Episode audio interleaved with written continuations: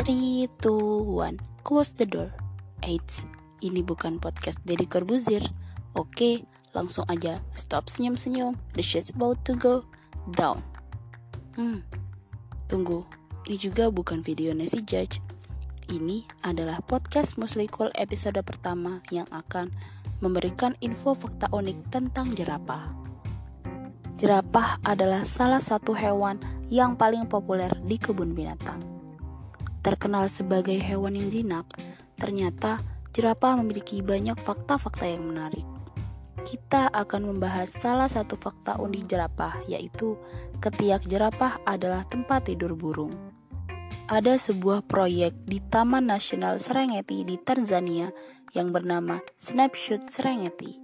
Proyek yang sudah berjalan selama bertahun-tahun ini melibatkan sebuah jebakan kamera yang akan mengambil gambar secara otomatis ketika ada hewan yang mendekat.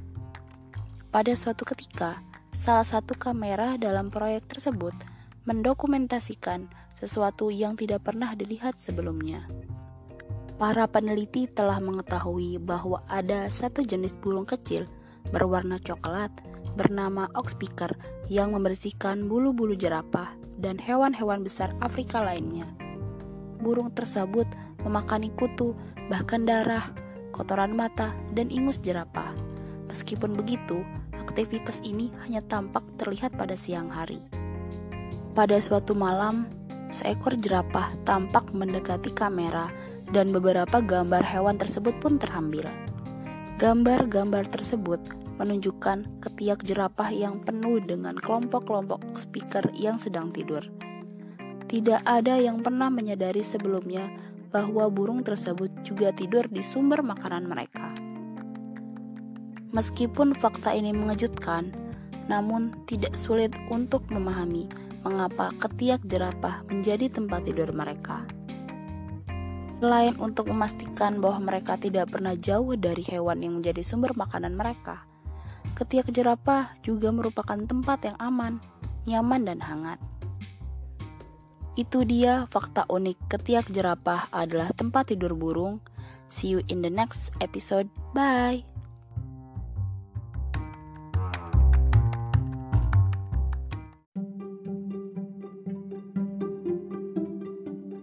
Three, two, one, close the door. Eight, ini bukan podcast dari Corbuzier. Oke, langsung aja. Stop senyum-senyum. Shit about to go down. Hmm, tunggu. Ini juga bukan video Nancy Judge. Ini adalah podcast Musrikul episode kedua yang akan memberikan info fakta unik tentang kuda laut. Fakta kuda laut unik kali ini mungkin belum banyak diketahui oleh kita semua dan sangat menarik, yaitu kuda laut jantan hamil dan melahirkan. Bagaimana? Pernah dengar? Kuda laut merupakan salah satu hewan laut yang memiliki bentuk dan adaptasi yang tidak biasa. Hewan yang berukuran sekitar 30 cm ini memiliki mulut seperti tabung untuk menghisap krustase kecil dan tulang pelindung di kulitnya. Terdapat 32 spesies kuda laut yang termasuk dalam genus Hippocampus. Kuda laut dan beberapa hewan lain seperti pipfish dan sea dragon merupakan ikan yang tidak biasa karena jantanlah yang hamil dan melahirkan bayi. Seperti halnya seorang ibu, kuda laut jantan mengandung bayi kuda laut di dalam perutnya di dalam kantong.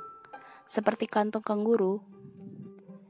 Nah, kantong tersebut mampu menampung hampir 2000 bayi sekaligus.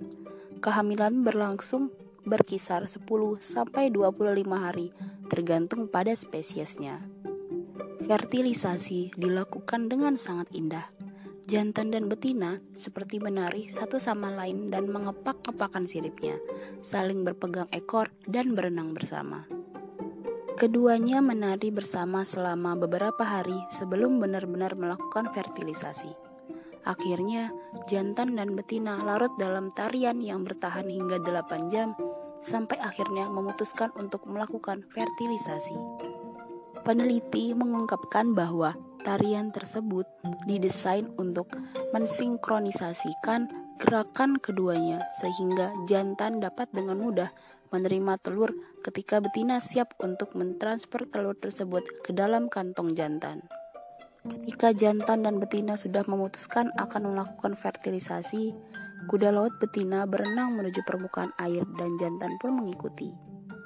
Fertilisasi dimulai ketika betina mentransfer telur berwarna oranye terang ke dalam kantong jantan melalui lubang di bagian atas kantong.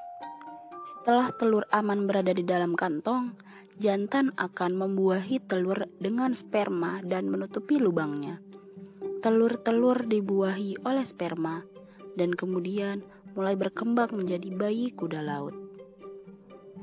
Fertilisasi selesai, kuda laut betina pun berenang dan meninggalkan jantan untuk merawat bayi yang sedang di dalam kantong jantan. Bayi tumbuh dan berkembang mulai dari mata, moncong kecil, dan ekor kecil. Salinitas air di kantong tersebut juga disesuaikan untuk mempersiapkan tiba saatnya jantan melahirkan. Betina pun sedang menyiapkan lebih banyak telur untuk ditransfer segera setelah jantan melahirkan bayinya. Nah, tantangan utama setelah melahirkan bukanlah membuat kuda laut berkembang biak, tetapi untuk membantunya bertahan hidup. Setelah jantan melahirkan, baik jantan maupun betina tidak memberikan anaknya perawatan atau perlindungan lagi. Bayi kuda laut sangatlah kecil, sehingga mereka tidak bisa makan sebagian besar plankton kecil yang diberikan kepada kuda laut dewasa. Menurut standar ikan biasa, kuda laut memiliki tingkat kelangsungan hidup yang cukup tinggi karena terlindungi di kantong jantan selama tahap awal perkembangan. Itu dia fakta unik kuda laut jantan hamil dan melahirkan. See you in the next episode. Bye.